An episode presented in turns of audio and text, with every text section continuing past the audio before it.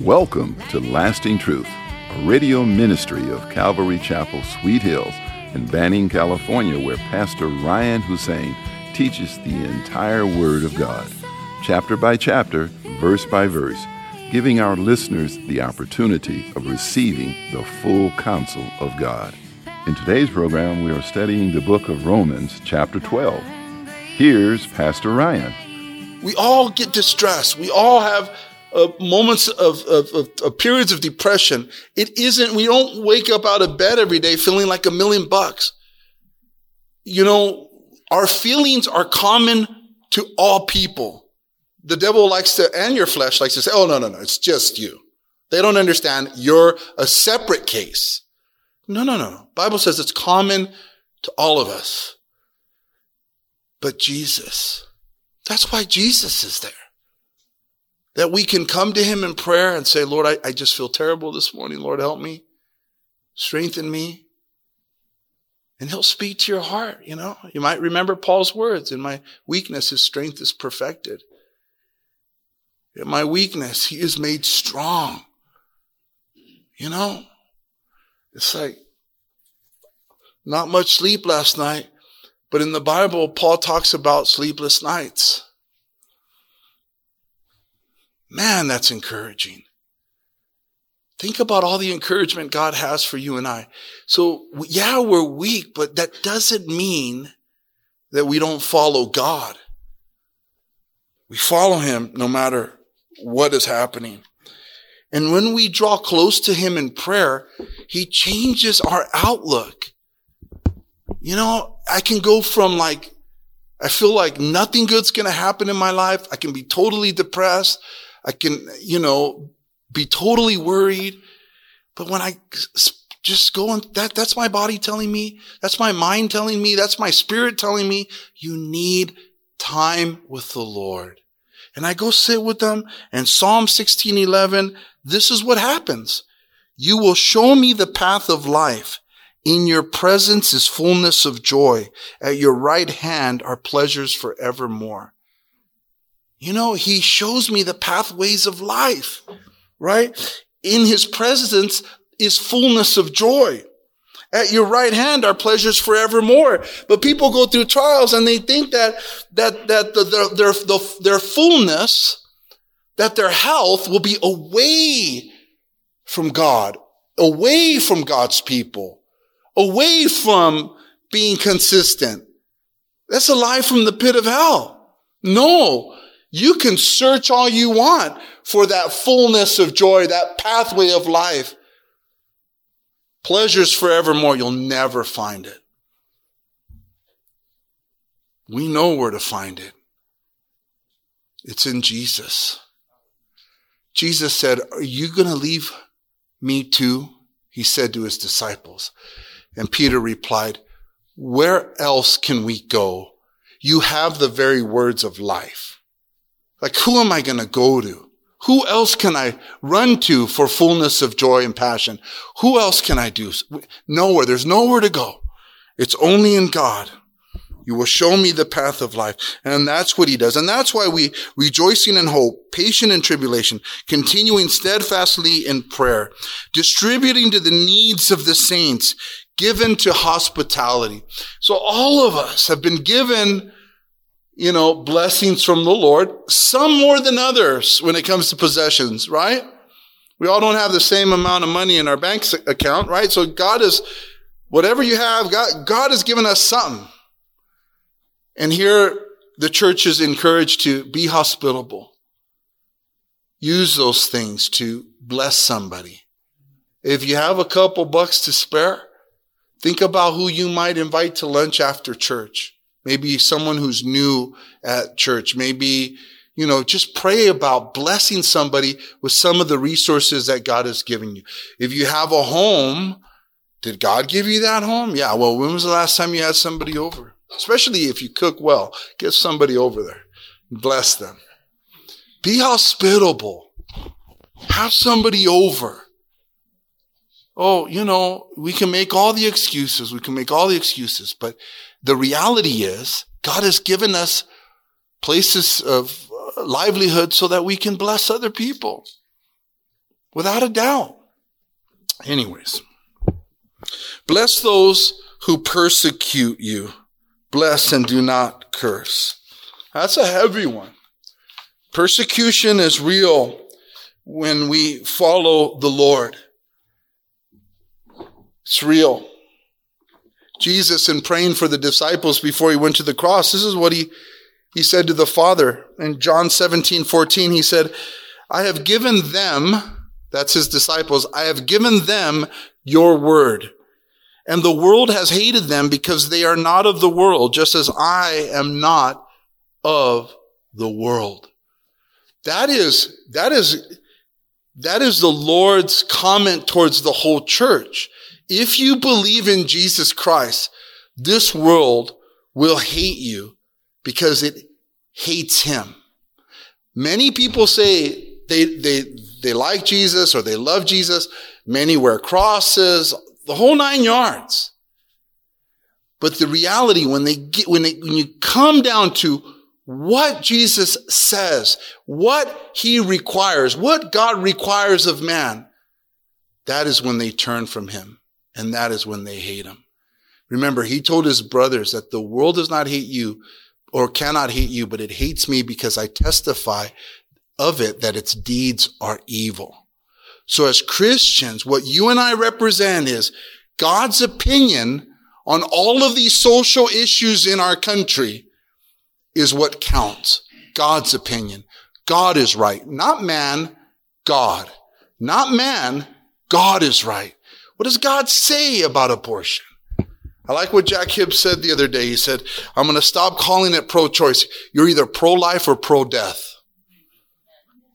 Because they desensitize society by calling it a choice.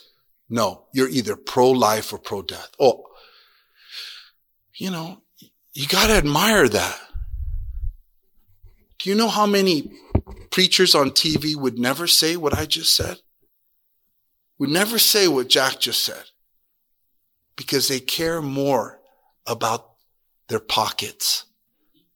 They care more about filling seats in their churches, the poor people. We are living in the last days. Jesus said, his very early messages in the gospel, repent for the kingdom of God is at hand. How many preachers won't say repent? You have to change nowadays. And so because we, we speak to the world, the truth of God's word, they're going to hate us. Look at, look at what they say today. Look what they say today. When you say to people that God made marriage between a man and a woman, what will they say to you? How will they treat you or mistreat you? During Jesus' time, as he preached to his own people, the Jews, they were so afraid of being kicked out of the synagogues. In the Middle East today, if you're, you come from a Muslim family and you become a Christian, you know, you're going to be ostracized or cut off, or in, in other times you can be killed in other places. Honor killings. You know, to follow Christ is to, is to understand that persecution comes with it. Jesus said in Matthew, um, in Matthew five, concerning those who persecute, those who, who would hurt you. You have heard that it was said, you shall love your neighbor and hate your enemy. But I say to you, love your enemies. Bless those who curse you. Do good to those who hate you, and pray for those who spitefully use you and persecute you, that you may be sons of your Father in heaven. For he makes his sun rise on the evil and on the good, and sends rain on the just and the unjust. For if you love those who love you, what reward have you? Do not even tax collectors do the same? And if you greet your brethren only, what do you do more than others? Do not even tax collectors do so? Therefore you shall be perfect, just as your Father in heaven is perfect. And so bless those who persecute you. Do bless and do not curse. God is saying, look, Don't curse them, right? Don't persecute them back when they persecute you. Bless. But why? Our Lord's example at the cross is the, is just a beautiful thing. They're nailing him to that cross and he says, Father, forgive them for what? For they know not what they do. People will persecute us because we're Christians and we stand for his morals, his word. But we got to understand that they, they're blind. And the, and the God of this world has blinded them. The devil has blinded them. So it's nothing personal. We should be mature enough to understand they just don't know. In fact, Jesus said, rejoice when they persecute you for righteousness' sake. Like, be exceedingly glad when that happens, because great is your reward in heaven.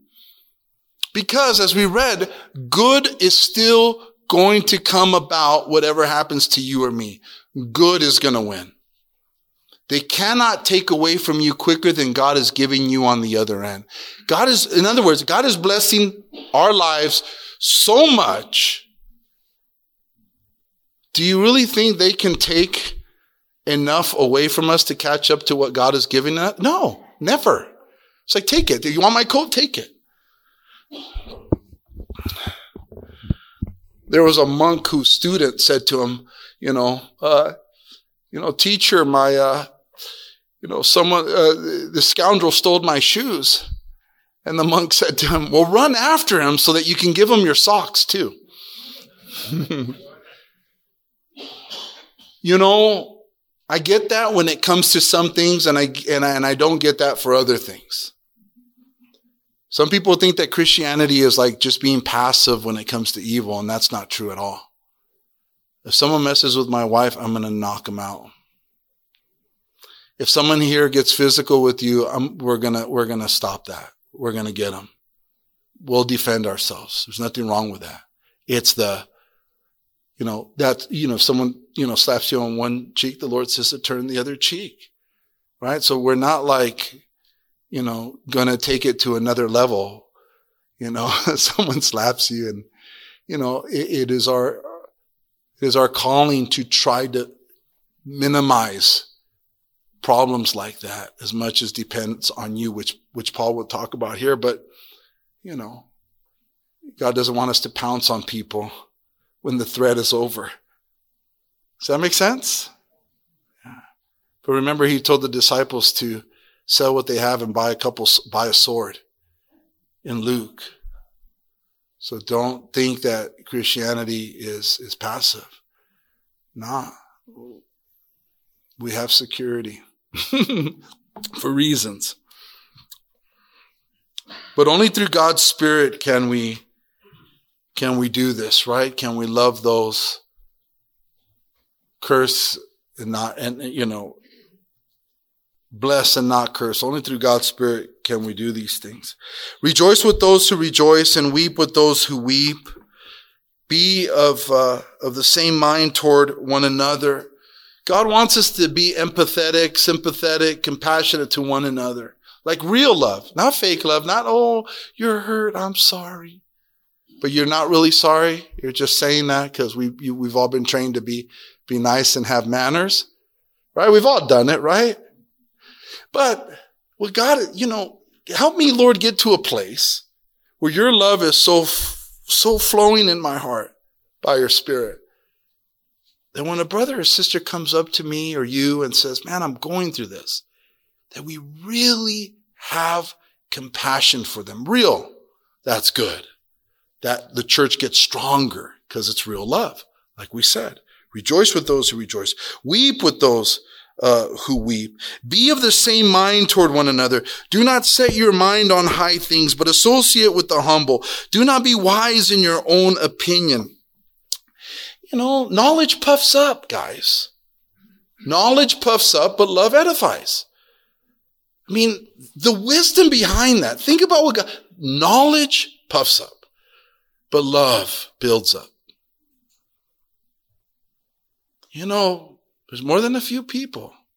And once they've, uh, and I'm all, I'm pro education, but there, there are those when they get that degree, head gets big, don't it? You know, sometimes people send me something where they want me to hear a, a, a pastor or so, a minister, a preacher, some, some a message or something, and you know they have they have letters behind their name, and it makes me leery. It doesn't make me, oh, Doctor So-and-so. In that case, I'm running to read it. No, I'm I'm almost like, you know, just whatever. We need to be humble. Do not be wise in your own opinion.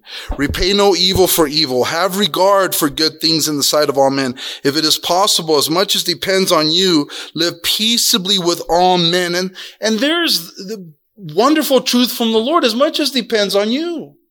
You know, you're not to fight evil with evil.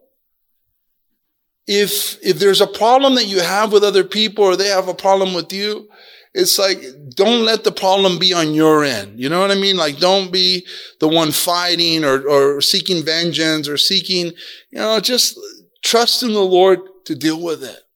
We weren't meant to carry those kinds of burdens. It creates bitterness in our heart. It robs us of our joy and our hope and all of those things. But it comes with the trust of the Lord. You know, I, I've been a senior pastor for fourteen years, and then I think five, four or five, year, five years before that, I was an assistant pastor. That's like nineteen years of ministry. Like, people have have have said terrible things about me and my wife. People in in in in the length of of doing being a pastor, that happens. If they hated the Lord, they'll hate me. Paul said, "From brothers from within and bro- and people from without, from within the church and from without." Vernon McGee says, "I don't judge a Christian by how many friends they have, but how many enemies they have." That's old school. You know, but it's true. It's like, you know, but I got, I've gotten to watch God deal with those issues. And I came from a place, trust me, I came from a place where very much I was impulsive to, if somebody had a problem, I'd go, we'd go handle it. I came from violence to then, oh, that's not an option anymore. The option you have is to pray. Oh, and to work that out. Be patient in tribulation. Watch God defend you. And I have seen him time and again. You know what I mean? It's like, we have the F B I, we have the C I A. They're supposed to like clean things up, and C I A is supposed to go amongst the, the Lord, man, he's got means to bring forth your righteousness as the noonday, to bring you up out of that with flying colors. And those that hated on you, persecuted you, he deals with them. And, and as you grow in the Lord, you realize you don't have to trip because he'll deal with them. Hey, I was, Darlene's here, you know, and I, I remember we had, there was a lady, we had to put a restraining order. She used to park in front of our pad. She was a fifty-one fifty. You know what I mean? Leaving me letters about aliens and coming and, you know, just crazy stuff. She was crazy.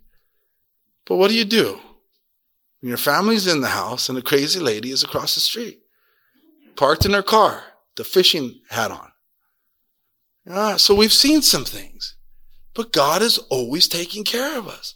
Like Pastor Chuck Smith said, he would say, he goes, oh, in the ministry, a thousand people have stabbed me in the back, have hurt me. He goes, but I would rather keep loving and I would rather keep trusting people than to not love and trust people. I still love and trust people. And I can get backstabbed. I can, whatever happens, it doesn't matter to me because I know who has my back. And he who keeps Israel never slumbers and he never sleeps. And it all always works out. And that's why he says here, repay no evil for evil. Have regard for good things in the sight of the Lord. If it is possible, as much as depends on you, live peaceably with all men. Sometimes, guys, you can't live peaceably with somebody. Right, is that okay for you to like not be like-minded with other brothers and sisters and not have to be best friends? Is that okay? That's okay. Right? We're to love, but that doesn't mean that we have to carry on a relationship. Does that make sense? As much as, you know, that's what it's saying here. There's a, a freedom to just live your life in peace. He didn't call you to bondage. Do not avenge yourself, beloved, but rather give place to wrath. For it is written, vengeance is mine, I will repay, says the Lord.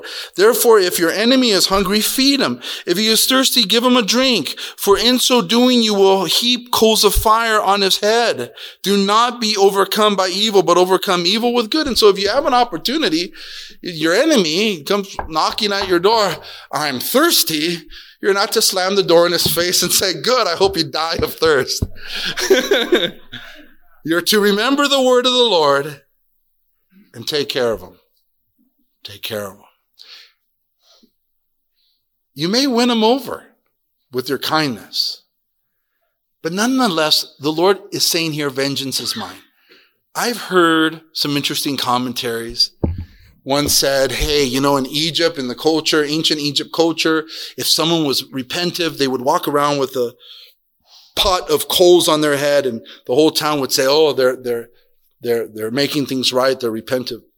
I've heard another comment, another pastor, a pastor say, well, in old ancient Middle Eastern culture, when you had a guest at your house and they were leaving, you would take some of the coals from your fireplace. They would put a pot, you put it in a pot, put it on their heads, walk it to their home so that they can then put it into their fireplace and warm it up rather than have to wait to warm up their own coals. So that's nice. But right here, he said, vengeance is mine.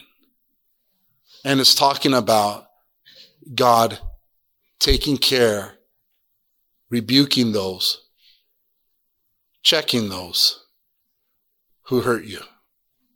So you can trust the Lord to deal with all of that. And he does it in ways that we knoweth not. You know what I mean? There's a part in the in Psalms somewhere where it's like, you know, you, you're, you'll look for your enemy's house and not find it. You know that verse? You know, it's, it's like a, it's in the Psalms. Like he's got ways of making people disappear for you who mess with you. Not that we wish that on people, but it is an aspect of who our God is. Your blood is precious in his sight. Your feelings matter to God. They do.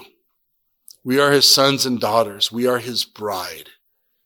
He'll take care of us, so there's no need for us to get crazy with people anymore. Let's pray. Father, we thank you for your love, your grace, and your mercy.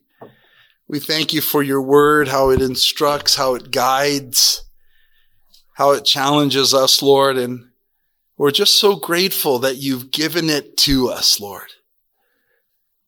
Father, we pray that it would bear deep roots in our heart and that the enemy would not snatch it from anybody's heart, but that we would change and apply it to our lives, Lord. We thank you, Father, that you're a good, good Father who takes care of us. And as you said, vengeance is mine, saith the Lord. That is where we want to leave it, Lord. If anyone has hurt us in the past, Lord, we don't want to be bitter towards them. We don't want to condemn anybody. We just give them up to your hands. You made them, not us.